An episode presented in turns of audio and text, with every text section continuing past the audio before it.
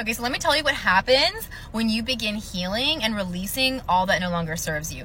You start to step into the true version of yourself, the version that you would have been if you weren't shamed or punished or just simply made to feel bad about who you are and what you like to do.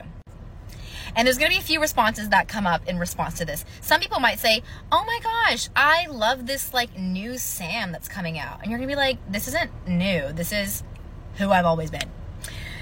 The other Sam is the version that I crafted for you and the rest of society to make me feel safe until I realized that none of that shit was real. And I found safety in who I truly am.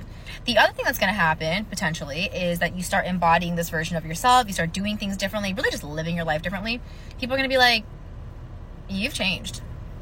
Or like, Why are you doing that? That's interesting.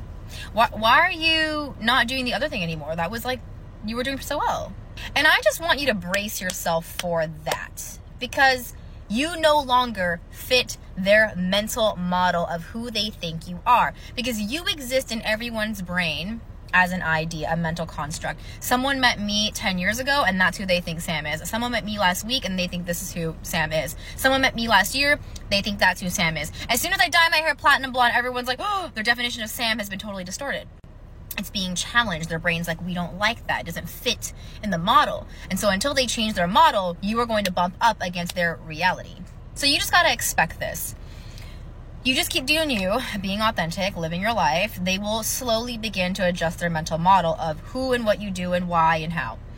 And then, trust me, you stay the course, you keep doing what you're doing they're gonna notice you. They're gonna be like wow she's like really like living her best life. She's really happy. She's really doing so well. Then they're going to transition from asking you why are you doing that?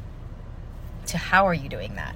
And you just gotta understand that this is the direction that those questions go every single time they will always have resistance first because it's new, it's unknown. They're like, Who are you? I don't know you anymore. And they don't because they haven't yet adjusted their model of you to fit the new reality.